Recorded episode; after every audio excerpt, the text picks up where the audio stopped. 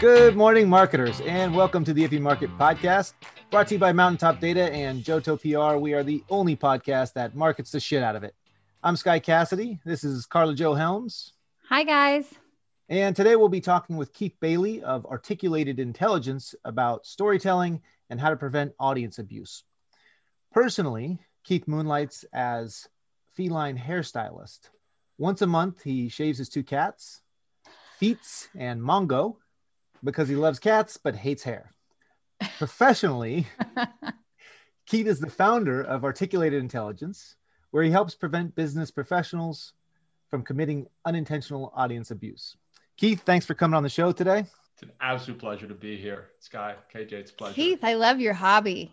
And audience abuse. I want to hear about this. I want to let's, let's talk about abusing our audience. You don't want to hear about cats? I do actually. I love cats. Your cats are they like Maine Coons or something? Really hairy? They like to be shaved. No, they're just regular farm cats. Uh, but you know they they they shed. Yeah, and, and you're like, ugh, can't do it. And, yeah, Regular farm cats. I've never heard that term. Good old good old fashioned farm Yeah, chasing those mice. I've never heard of shaving a cat. It sounds like an expression like that's about as easy as shaving a cat. I used to shave our Maine Coon.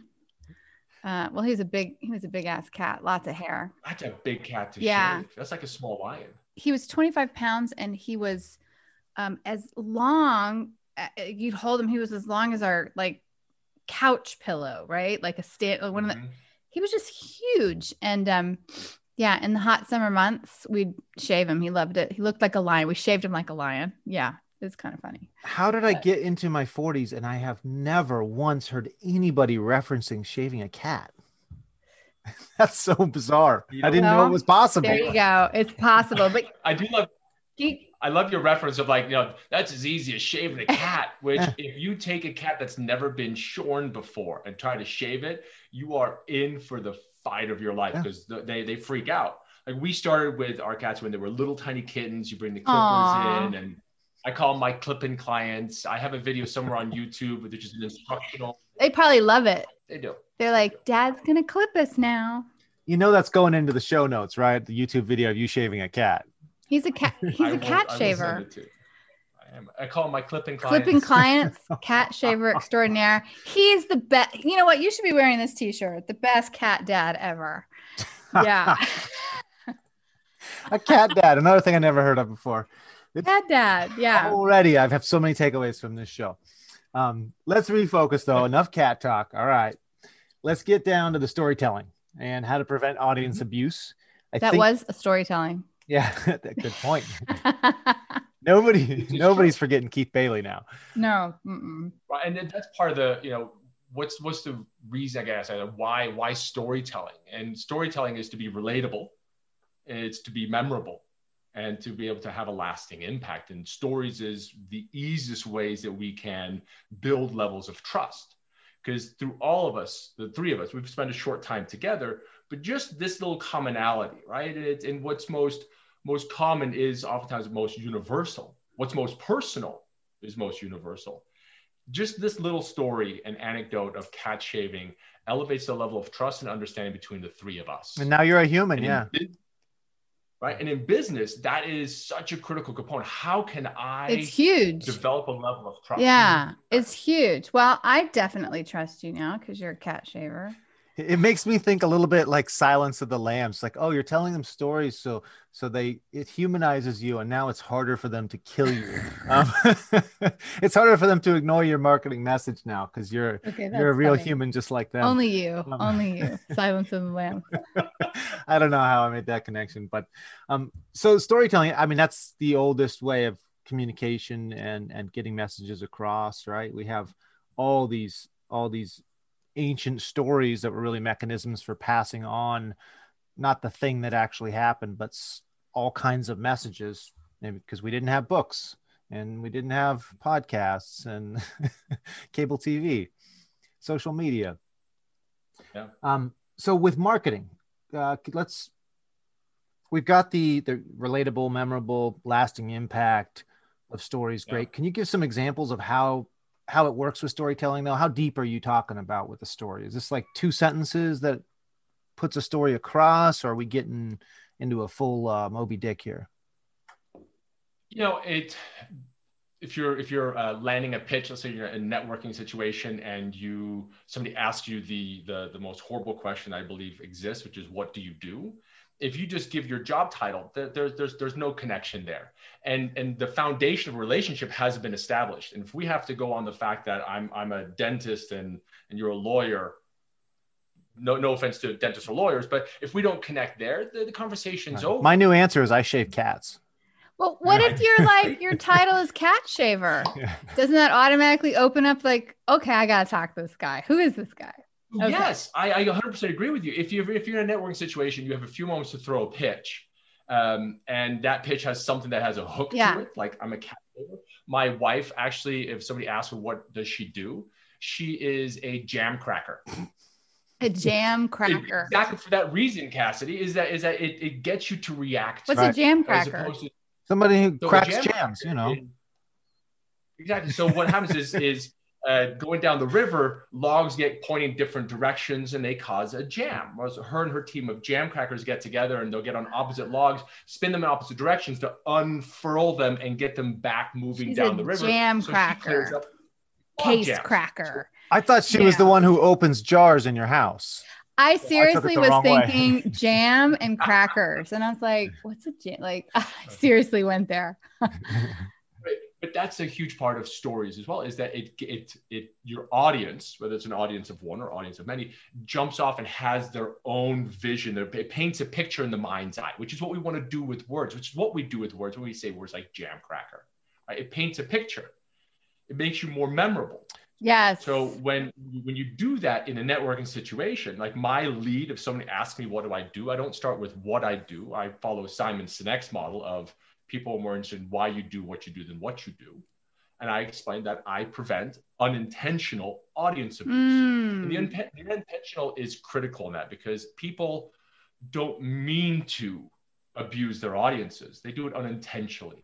They um, they ah, they never get to the point. They they read, you know, the note cards that they have or the PowerPoint that has all the words on it. Those are all forms of unintentional audience abuse. And basically, what I do is I teach you how to find stories, how to tap back into uh, the experiences that make you who you are, find a relatable story, shape it for impact, and then be able to tell the story. So that's a yeah, good. I um, like that. You gave kind of a loose example there, but can you give some examples of audience abuse? Like, what are people doing so they can say, "Oops, yeah, I do that. I should stop that. Good idea." Just delivering content, right? Just giving you the facts and the figures. That, that's all that comes Those out. are Facts and- features, you know, and like not like people don't even know who you are. No That's why we work hard to give no facts and figures in our podcast. Mm-hmm. you know, I come from a, a, a deep Southern family, and they're always talking in colorful euphemisms and idioms and story. You know, and it, it is it is storytelling. You know, if they're really pissed off at someone, they're they're not going to say, "God, that you know it, that really made me mad." They're going to say, "You know, I wouldn't spit down their ass. I wouldn't spit down their throat if their ass was on fire or something." And you think about that, and you're like, "Yeah, that really makes a lot of sense. You must be really ticked off at them." Right? Also, that like- would be a terrible way of putting out the fire. I don't know how it would work. Of course, you wouldn't. Why- It doesn't make any Right? sense. Talk about, talk about going the long Like- way but it keep, Just it, it Yeah. does keep you engaged right? and they just roll this off like you know it's not like they have a book out i you have to be bo- i was born into it but i didn't get that gift right I think half of those southern things are made up. They're just like, can't shave a cat on Tuesday if you shave him on Wednesday. You're like, that doesn't but make it any is sense. storytelling i think they make it up too Yeah. right sometimes i would hear it and i'd be like where did you get that i don't know Yeah. Just- If they slap their knee afterward, it seems that's like two dogs in the wind. Yeehaw! And you're like, you're just saying things and slapping your knee. Come on. But there's no audience abuse there people are like mm. seriously engaged with it even if they Does make you think, yeah. Right? It- they're, they're, they're, they're setting those hook and keeping you engaged. And, and Scott, you asked me the question, like, what are some examples? I'll give you the one of the worst examples Okay. that I experienced in my corporate life. It was a product designer. She had an incredible accent, which anybody with an accent, the audience already endears to is endeared to you, and they give you permission. It's true. Why is have- that? have an accent because it's because because they're trying to speak our language, and unless you're French, you appreciate it. Well, I can seriously, Right? I can throw in my southern accent and talk like a little bit, little bit southern here. So It's it's, true. a national sales meeting. There's 200 sales reps in the building, and the product designer has to explain the product. She puts up a PowerPoint that has some pictures, but every single word that she proceeds to not only read to the audience, but she grabs a chair, sits down in the front row with her back to everybody, and then reads the slide. That is like on a scale of one to 10, a 12 on unintentional audience abuse. And the reason she, She- does is because she's so yeah, I was gonna say, is she nervous? Oh, that's she gets all bad. those points across. Yeah. Is that just lack of preparation? Because it doesn't seem like she practiced that 20 times. That's just It's the fear of standing in front of people for uh, for Huh. her. Like it just it, it, it grips and people feel that they're so oftentimes we're so close to the product that we can't step away from all the facts and the figures and, and the details. We get mired in those details. Hmm. yeah. And uh, a, a case in point, I had an opportunity to work with. She is a uh, uh, a doctor with uh, and a professor of applied mathematics and statistical research and gene therapy research. What? A brilliant, Brilliant. woman. And she had to give a presentation where she needed to connect with the common people, lay people, not her, not in her industry. She's like, I've got all this data. I don't know how to express this. So what we end up doing is looking back over her entire life and experiences, finding stories, and then tying all those stories into the data and the facts and figures. So she would tell a short story, and then she would attach the content. Yeah, and I bet because she is so intelligent and w- with what she does, she has a lot of good stories in relation to her data. I guess people don't really think about that. Like they have a wealth of stories. oh, a lifetime. Yeah. Yeah. What about I do see a lot of companies that seem like they will make up a story for their commercial. They'll say, and we've done this in my company in the past, like, hey, this is Joe and he has this issue and here's what he did and this solved the problem and yay, everybody's happy at the end. Is that a, a good use of storytelling as well?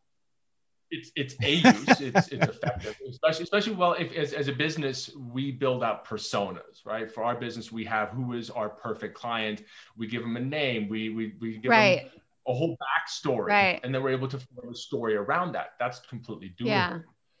The uh, the work that we do is is actually tapping into your personal story well and pulling those stories out and it is once you get in the practice of doing that of looking back into what's known as the limbic mind a little bit of What is science it? here. The what mind? is also the limbic, mind Limbic. l-i-m-b-i-c it's also known as the mind's eye Okay. and it's also known as the um I'm gonna- Limbic. the limbic Limbic. mind Two names is good enough. You don't have to remember all of them. Uh, there's actually in, in Egypt, you've got the eye of Huron, I believe it is. And it is actually shaped like the limbic brain because it's got the eyebrow and it's got the piece that comes down. But in the limbic brain, and limbic mind actually sits in the, in the very center of our head, there's no words. There's only memories, experiences, feelings. And the way things are stored there is in the form of pictures right? Like, ah, I can think back and I can totally see this happening to me. So we think in pictures, we dream in pictures. Uh, a picture's worth a thousand words. When we tell a good story, we're painting a mental picture for our audience. And if that story is a personal story, and if it's a if it's a common story, let's say it's a story about a teacher, it's about a mentor, it's about a boss, it's about a business, it's about cats. Those are things your audience can relate with when you start talking about, well, in the time that I landed on the moon, you've lost your audience. Or the time I trekked across Antarctica, your audience can't relate to that. So Unless you're like, pers- you know, uh, an explorer, right? I'm just looking at limbic. I'm looking where that word comes from and stuff. I'm definitely paying attention. But if if it was a bunch of explorers and you were talking about your trek, like it depends on your audience, right? exactly right. know know your audience, absolutely. But anyway, go ahead. Sorry, I interrupted you. It has to be relatable to where their at least some of their experiences can like relate to it. That's what you're saying. Yeah. Yep. Yeah. And there's a, uh, a professional speaker that I that I follow, and I, I love his work. His name is Matthew Dicks, and he is the Moth Story Slam winningest Grand Slam champion. I think he's won it like 30 some times. That was a very wordy title. What was it? Very wordy. His name is Matthew Dicks, and he wrote a book called Storyworthy. And it is to me a one of the best examples of how to find stories, how to craft stories, and how to tell stories. And one of the things that he speaks to that has really been an eye opener for me of, of when I help people with their storytelling is every good story has a five second moment in time where something happens. And you, as the storyteller, your objective is to get your audience as close to that five second moment in time as you possibly can. And then explain the five, tell the five second story, five second moment. And then what does that mean to you? Right? What, what is what is the meaning behind that? When we tell it in real time, the audience is in, if it's in a car or if you're, you know, on a plane or if you're in your wherever you are, your audience is there with you. You take them through the moment, they're experiencing the moment themselves in real time and then you deliver upon the meaning behind it. Like the stories is one of the best ways to to persuade your audience. Because if you tell the story it's relatable it's in real time they're experiencing the same thing you are. So when you arrive at the conclusion they arrive at the same conclusion. So it's kind of like you know um what was i going to say? Like the the uh, i completely lost my thought I'll, jump, I'll jump in and save you. It's Yeah. like, um, I mean, are you almost cheating and taking advantage of the fact that our brains were programmed early on for stories and to follow the story? And it's kind of like when you watch a sitcom or something like that, especially all the stories you watched as children, where these frequently these BS children's stories, um, and you start to take that whatever happens as true. So you'll think in the real world, like, hey, this is what happened in Friends in 1994. So this is how things work. Because remember this story, and you're like, that was fictional. Um, so there's all these fictional stories, and we we tend to see the movies we watch and stuff, and then you'll see people in arguments using movies and TV shows as like proof of an argument. And you're like, that yeah that was pure fiction. That only happened that way for the plot line or or, or whatever. But for some reason, our brains follow the story because, like you said, once you buy in, you say, okay, I'm in on this story. So now wherever it goes, that that's happening. It happened because I'm, uh, you know, I, I'm in, in on it, even if it's just totally made up. Yeah. So a little bit cheating. I, I don't think so. I don't think so. It, if you live your life in front of a TV and all of your experiences are uh, voyeurist of of, of like uh, spectator yeah right? Uh, sorry, of, of fiction, a spectator of fiction, and that's all you can draw upon. You're lacking some life experiences, and you're also not necessarily looking into your own life. Perhaps you're guarding. You yeah it's like it's only secondhand knowledge right it's not firsthand Yeah. I don't think it's cheating when I share with you a personal story like the time that I lost my friend. That's why I am part of the reason why I do what I do is because of this experience. Right. I, I guess um, I don't mean cheating as a bad thing. I mean call it call it a Oh. shortcut. um, hack? yeah, a a hack. hack let's call it a hack You're taking advantage of how the brain works and using stories to lead people where you want them to be, rather than abuse them with some boring crap they don't really want to pay attention to. Exactly. Yeah. So, in your example, in your story with the woman who sat down in the front row and read the slides, God, um, did everybody go to sleep or leave what Yeah, it's dark in there and you couldn't leave because it's a national sales meeting. But yeah, it was it was that was other than brutal Not do that. What would you got- recommend she have where you feel that you know that sensation of being embarrassed for someone that's a weird feeling isn't it yeah well this is what happens is when you unintentionally abuse your audience is all the audience wants and i think this is probably the as, as a speaker and a storyteller and a coach this is probably the, one of the, the, the second biggest gift that i can give you. The second biggest gift i can give you is that to know that the audience always wants you to win. They are rooting for you. It is so true. Like you do this, man. We believe in you, please. And when you stand up there and you don't give them what they need, you're they're in pain. You know that you're bombing, so now you're in pain, oh and, and it just makes for a really painful situation. yeah Yeah, I guess Yeah. nobody goes to a movie hoping it's crappy. exactly, exactly. And there's there's a professional speaker uh, by the name of Hillary Blair, And she imparted these words upon me one time when I was sitting in a, a session with her. There's a direct correlation between a professional speaker and a professional athlete. A professional athlete spends more time scrimmaging and reading the playbook than they ever do playing the actual game. If you want to become a good speaker, you should employ the exact same practices. And that's what we do. We are in a constant state of, of showing people how to search for stories, how to shape that story, and then we share the story. And the story needs to be shared out loud. Right. I think they say something like you win at practice, the game just kind of shows who practiced. Like that that's all it really is. All the effort Yeah. goes into the practice. Well, you know, that's the same in, you know, PR. 90% of our success is in the planning. It's behind the scenes. Because once the stuff rolls off in the public opinion arena, you've got like, you know, seconds, minutes. See, I learned from TV shows as a kid that that I was the most important one. So whatever happened at the end of the day, some miracle would happen and I would just win at the presentation When or you at the sport or at the whatever. That's just kind of how everything's shown. People would just show up and everybody would have a big party and I'd be the winner. That's that's what I learned. I saw that same Saved by the Bell episode. Yeah. it's it's a lot of movies. I actually have problems if I see that in a movie, I won't let my kids watch it because I'm like, oh, it's teaching them that this guy did all the hard work, but he's the bad guy, so he's going to lose anyway. And this person was screwing around and playing, but in the end, since he's the good guy, everybody's going to magically come together and and he'll win. And I'm just like, no, that's not how life works. Don't want to learn that message. You have to actually Mm-mm. do all the work, not a two second montage at the last minute. This guy's been busting his butt the whole time. It's you got to actually do the work. Sorry. I agree. you know, Scott, you asked the, the question of, of what what could she have done to Yeah. have avoided this is Not do the presentation, have somebody else do it. but, but don't, don't don't go at it alone Yeah. and don't let don't let that first time doing it be your first time doing it right you want you want to practice these things you want to stage these especially if you're going to give a presentation delivery uh, inaugural address yesterday how many times do you think biden practiced that the coaches that he stood in front of the times it was rewritten and they rehearsed and over and over and over again until he was able to deliver it with as much passion and impact as what he Yeah. did Right. Of course. They they drill debates. Yeah. there's very few people who can step up and do their first presentation and, and nail it the first time through. So with that is bring other people into it. If you're not comfortable with this, perhaps bring people from your team in to to do portions of it. Right.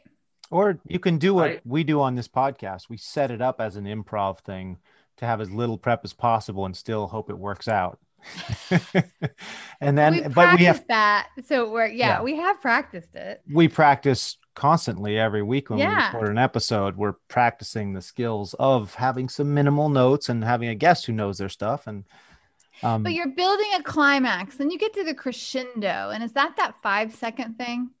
And then it's like, what does that mean to me? There's a, there's an infinite way of, of shaping stories. I had I, my background is also in health and wellness, and I studied under a uh, a, a Muay Thai coach, and he told me he's like Keith, he's like in, in Muay Thai there is a finite amount of uh, of movements, but there's an infinite amount of combinations. Yeah. Okay. So you could do Like, your five second five way we second bring in the beginning. I don't know.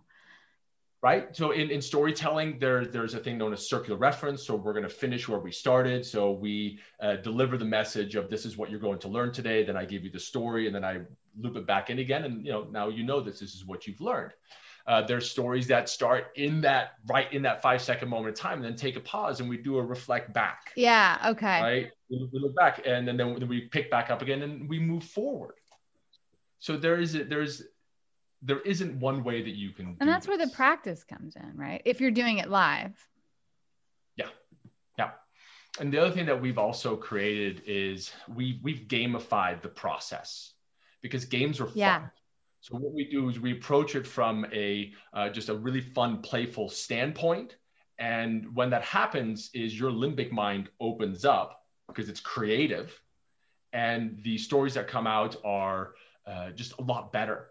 And people don't have a tendency to to to get you know that writer's block or I cramp up. I can't think of anything good because when you stress out, limbic brain shuts down, neocortex fires up, and it's fight or flight, which is what's happening on that stage. Mhm. you, you- So we've created. you seem like you're using all of the uh, caveman things. I mean, you've got the storytelling, you got the fight or flight uh, that you're trying to stay away from, but then you have um, this uh, this positive reinforcement um, of the the reward uh, with with gamification. Yeah, you know, in in my days of uh, personal training, I, I learned that eighty percent of it is the mental reprogramming, and twenty percent is the actual picking up. Yeah. And it's the same thing with with coaching. Is I I show you the way and I give you the permissions because you own the stories. So I just help you shape them and add a few details to it, and, it, and it's your story. And what's really fun about storytelling is you're going to tell it different every single time. The, the biggest thing that we've created is, I, I believe, right, it's a big statement. I believe that writing for reading and writing for speaking are on opposite sides of the same communication coin. They're both meant to get a message across. When we write for reading, it's one dimensional. It's words on a page that are shaped and crafted with punctuation into sentences, into paragraphs, into chapters, message. Speaking is dynamic. Body language, vocal inflection, words, yes. But it's dynamic. Yet most people will sit down to write their speech the same way they write an email, a white paper, and a business plan. So what you end up with is content. The person never shows up. Mm. Right. Our methodology of, of writing for speaking is speaking or is writing the same way that we think, which is in pictures. So we use words to craft pictures in our mind's eye. And because a story is about a five second moment in time, all you have to do is get out of your head into your body is when you step up on that stage is take a deep breath and go back into that moment in time and tell the story as it is there. And you, as your authentic self, will show up every single time. And the audience will love you. So that's why it's going to be a little different every time. It's not written word for word. It's a great, great stable datum. It's really good. So Yeah. yeah. I think I accidentally did this because I'm a terrible reader. So if I was to write out a presentation, I couldn't possibly read it um, and and come off decent in any way, shape, or form. I would lose my spot on the page, all kinds of stuff. Um, so I started just writing down very key points, sometimes just one word to help me on to the next subject and transition from here to there. And then once you have it all in your head and you know what you're talking about, it's like, oh, yeah, I can just talk about that. I know the word. Oh, yep. Here's a reminder of the next thing to get to e- easy enough. And then, you know, rely on the practice, I guess. And if you need to know any stats, maybe you got to write those down. Sure. That, and that's what a slide can be for is to have that visual and uh, you see hear it and you see it as well but as opposed to having every single word in there and you hit upon something so the writing for speaking technique that we've created. It's called with one word and we actually use one word to tap into your limbic mind to find stories and experiences and then we pull those forth we shape and we craft the story on, on a storyboard and we're able to see scene one scene two scene three message and what's really fun is once you visualize, you see what your story looks like. Then we ask the what if question. Well, what if we start with scene three? And then we do scene one, scene two, and message. Or what if we start with message? Oh, how do you come up with the one word? Um, I was when I left corporate America and I started this business to help coach. I was working with uh, Holland and Hart, which is a, a law firm Yeah. here in Denver, Colorado. I was working with Prologis and with Danone, working with some of the executive team. And they would come to like, I've got this presentation. I need to get this message across and this message across. I need to communicate this and communicate this. I'm like, all right, let's boil it down. Let's reverse engineer. What is the one word that you would use to describe the message you're delivering? And like, well, it's it's this word, this word, and this word. I'm like, that's three. The audience is not going to remember that. Another form of audience abuse. If you're trying to cram like five different messages down somebody's throat, they're not going to remember any of them. Pick one, and then through circle reference, you keep coming back to the one. You tell an anecdotal story about the one thing you want them to take away. You show stats and, and uh, content for, for the one thing you want them to take away. You have perhaps a little audience participation that reinforces the one thing you want them to take So away. So it's a description about what you want them to take away or about what you want them to take away. And then you pare that down, pare that down to a con- to a concept that really embodies what this story is going to be a- about. Correct. Okay. And so I was reverse engineering it down to one word. And then one day I was out for a run. And like Einstein, while he thought of the theory of relativity, I thought of, well, what if? What if we were to just start with one word and let's go look for stories? Because everybody has the content, they have the data, they don't have the stories. And we can take the most common story and be able to mold it and shape it to attach a meaning and a message to it. So you have all of your content. What I do is I come in and let's just go hunt for stories. Let's have fun. Let's just go find some storytelling really is stories. fine. Well, it'd be really great if companies had their branding intact. They could come up with that one word pretty easily, right? Mm-hmm. So is that is Yeah. that one word a trigger for for you as the person presenting, telling the story, helping you to write the content, whether it's spoken or content, I suppose, or is that one word that you want the audience to absorb, or both? Yeah. Uh, Yes. it, it There's the answer. what, what is your, your you're trying what is your objective in the communication that you're delivering and oftentimes when we start out in just looking for stories and being able to understand is, is really a huge part of it is teaching someone how to look at life through the lens of a storyteller and the best way we can do that is to go back in our mind's eye and look at some of the experiences that you've had and to be able to shape and mold those this is what a story looks like so moving forward as things happen to you you're like it's a really good story I think that I think really good storytelling uh, tellers, from what I've seen, and you know, my family are good storytellers, right? Is that they know their audience and they gauge their audience. Like I've seen, you know, another thing about Southerners is they'll tell the same damn story over and over and over, but it, you know, it does make an impact, right? But mm. they'll change it for the audience, right? Like The fish Who- keeps getting bigger. you know, or what they emphasize or something like that. I've really noticed that about good storytellers, right? Oh, right, right. This Yeah. the is a story, but different parts in it will appeal to different audiences, maybe. And they know that. Yeah. Like I'm going to Yeah. downplay this part for for Nana, but I'll upplay this part.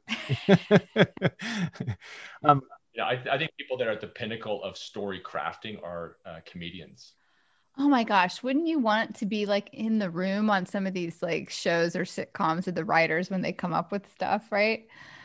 I think also people think comedians that it's a story and they just throw it out and it's funny because they're funny, and I don't think they realize how much practice and retelling and work it is that they and do. work goes into these and that I live in LA and back when we could go out like comedian's going to have a special all the all the comic houses in LA they'd be going in on weekdays and for 6 months ahead of time practicing this story and if you saw it the first night and you saw the special it's a different story because they figure oh this works Mhm. this way and that works that way. Let me twist this around. Let me change that. Yeah. like they are telling a story even it's about hey here's what I did last week. They didn't do that last week. It's a story. It's a, it's a, you know it's comedy. I'm I- sure I- it started I with watched- something real though, right? Yeah. there, there's a basis of it of, of reality Yeah. it, but they're all working together. They've got a, a you know group of writers that they work with that they uh, collaborate with. Uh, i was watching an interview by ricky gervais and he was talking about one of his methodologies he'll start a tour that's six months long and he'll start at the very beginning with like i want to try these things i want to try these things and then he'll deliver for a night he's got people in the audience they're like people responded to this really well they they, they, they, they did this and they he keeps tweaking it and tweaking it where at the end of the six months he has a special Yeah.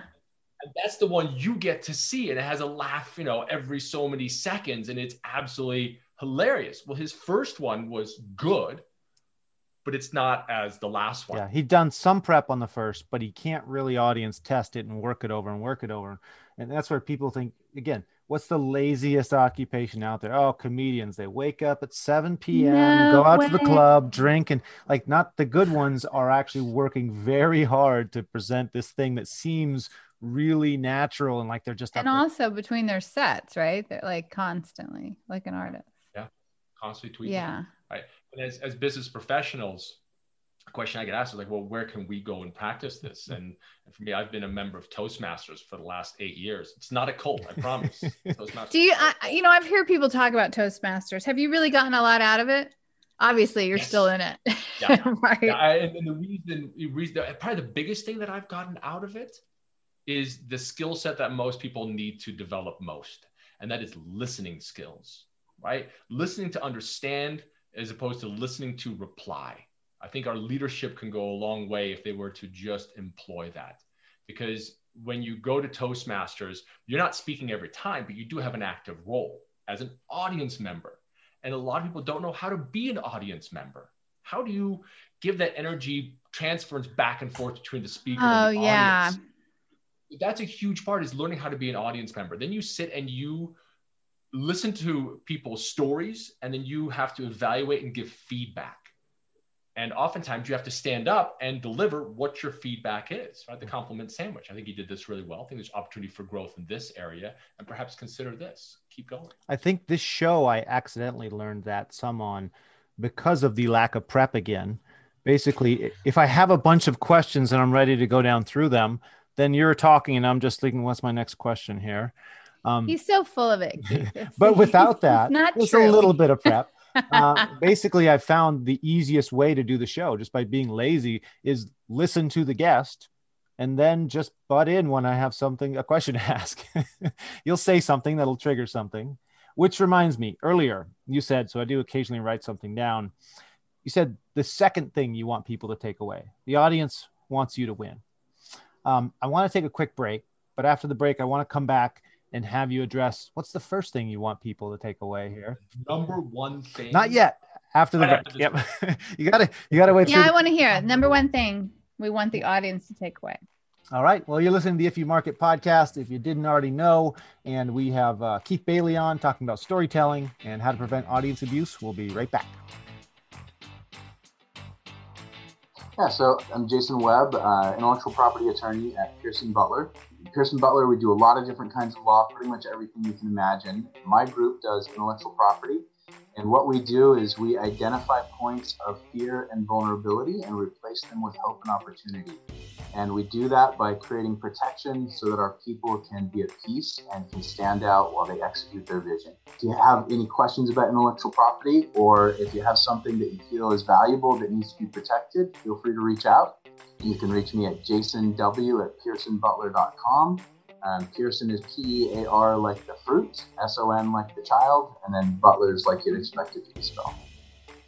Welcome back to the If You Market podcast. We have Keith Bailey here. Still, such a long break. He's still here with us, and we're talking about storytelling and how to prevent unintentional. Want to make sure we added that in there. Unintentional. Unintentional audience, audience abuse. abuse. Yeah.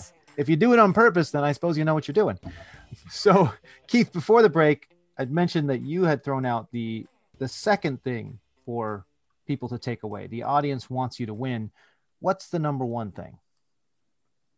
the number one thing is is as a speaker you want to give gifts to your audience storytelling is a gift because it allows them to relate with you the number one thing you can gift that you can give your audience is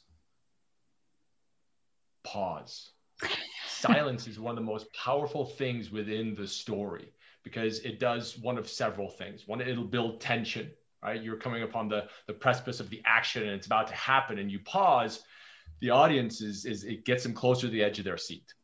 That's one thing that, that uh, pausing does. When we tell stories, because they're relatable, the audience is, is in their mind is having is moving along and having that same experience in their mind. When you pause, you give them the gift of allowing them to experience that story in their own minds. If someone is left the room mentally, right, and they're on their own little journey, when you pause, because it's a disruption and a change in pace of how you were speaking, that listener hears that break and comes back into the room again. And the objective of when we speak is to keep people with us as much as we possibly can.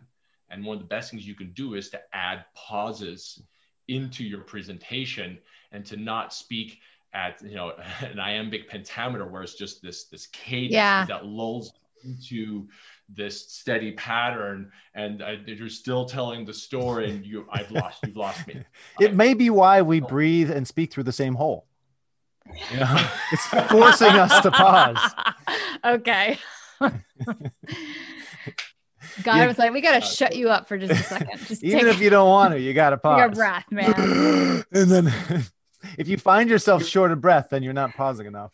No, but yeah, uh, you know what? What did we call? You know, the poetic pause, the three second pause, the the pregnant the pause. pregnant pause. Yeah, Well, the even in awkward music, they pause. say- It doesn't matter. It's like it does.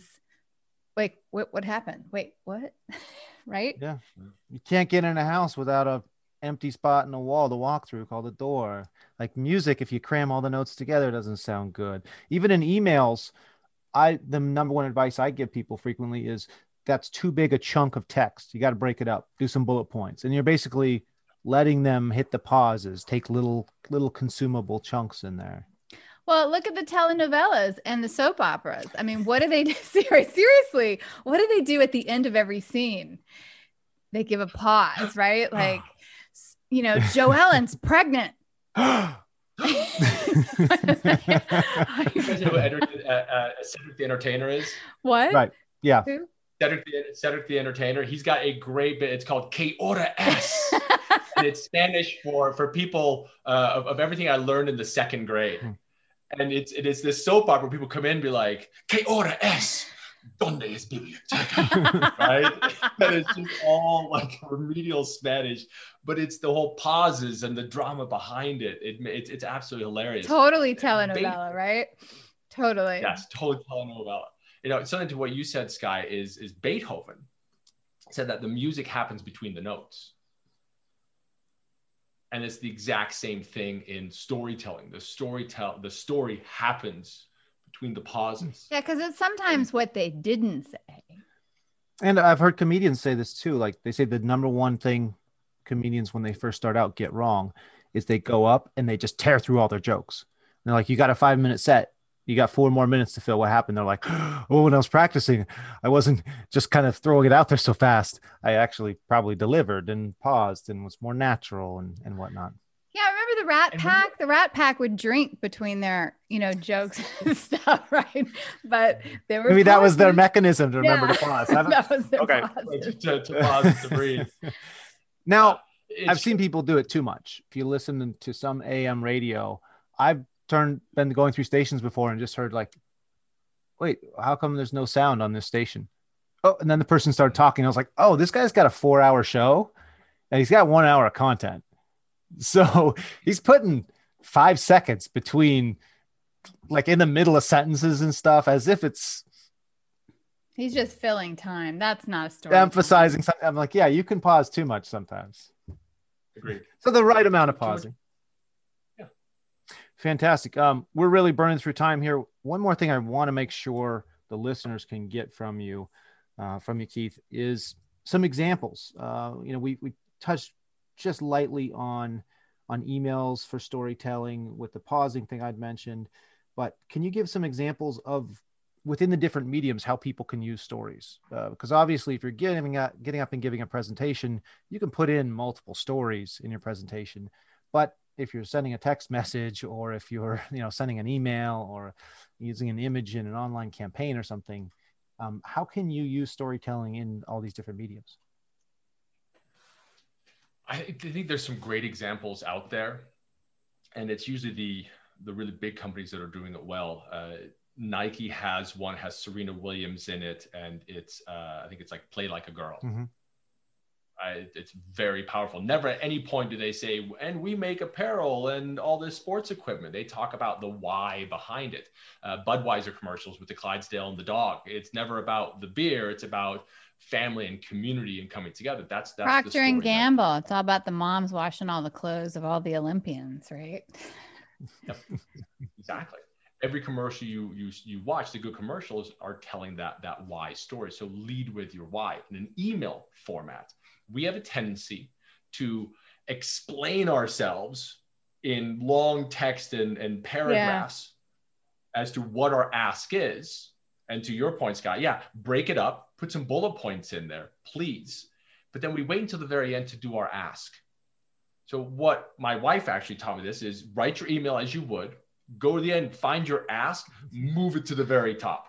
Let that be the very first sentence. that's probably the number two And thing i always tell people yeah You know, it up. that's that funny. That's what we do in the news.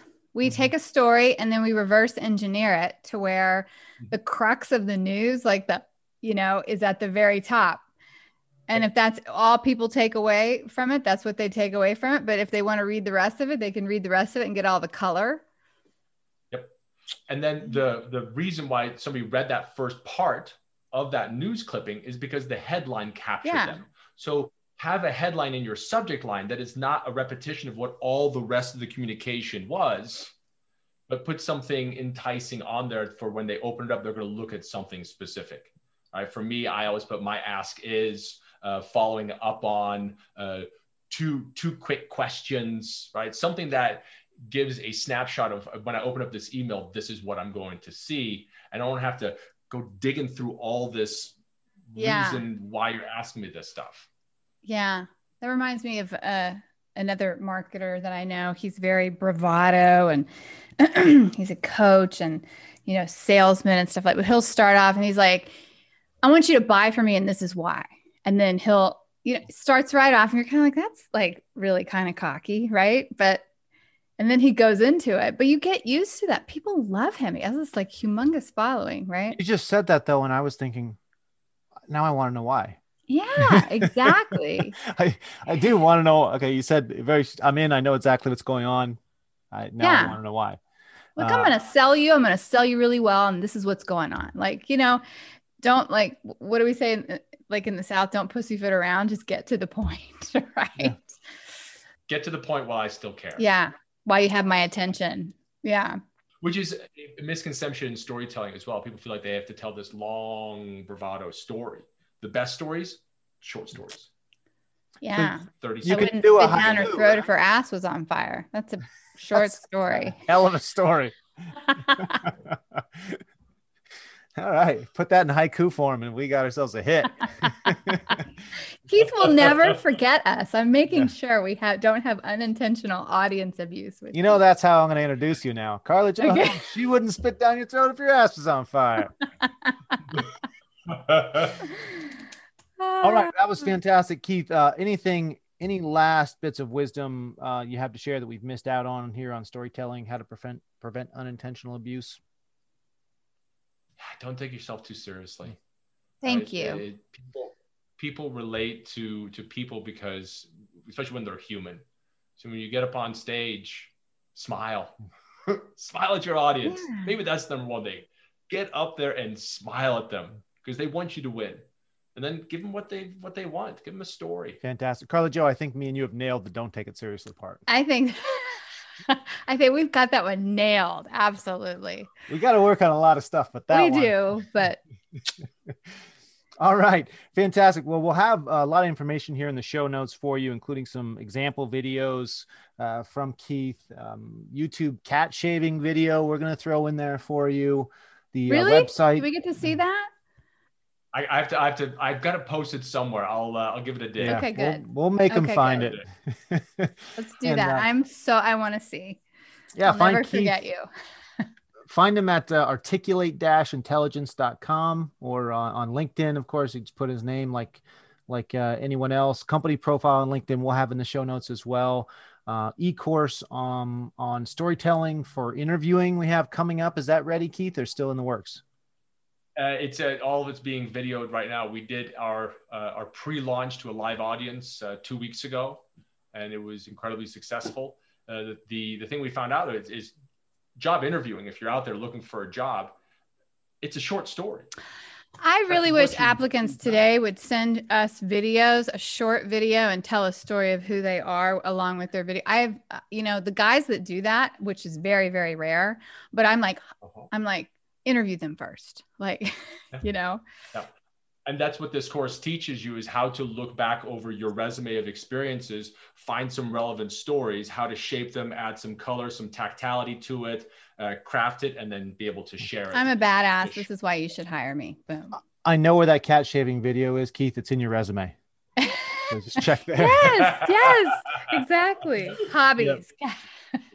Uh, yep, check there. All right. Well, you can find the show notes and more information on Keith Bailey on the ifyoumarket.com site. Please uh, share the show with your friends. I don't know, give it to them for their birthday, Christmas, anything, anything you can think of there. Uh, tell a tell friend. a story when you send it, when you share it with yeah. them. Don't forget to tell a story. Story about you. I was listening to this podcast and we had they had this guy on Keith Bailey and he shaves cats, man. Um, he also does something else, but he shaves cats. And uh, yeah, subscribe, give us a good review on iTunes. And on behalf of uh, Carla Jo Helms, who wouldn't spit down your throat if your ass was on fire, and the If You Market team, and Keith Bailey, who shaves cats. Also, it's at Articulated Intelligence. Thank you for listening to the If You Market podcast. where we believe if you market the shit out of it with Without int- unintentional audience abuse and Yep. storytelling. then they will come. Should you find yourself in need of targeted lists for your sales and marketing campaigns, have a look at topdatasearch.com. Our platform lets you quickly and easily search and download lists with email, phone, mailing address, everything you need for your sales and marketing campaigns. So, if like many of our clients, you're sick of the high cost, poor data quality, and poor service of your current list provider, go to topdatasearch.com and get a free account, no seat fees, no subscription necessary. You only pay for data when you need it. Use the promo code if you market 1000 and get an extra 1000 free download credits. That's topdatasearch.com.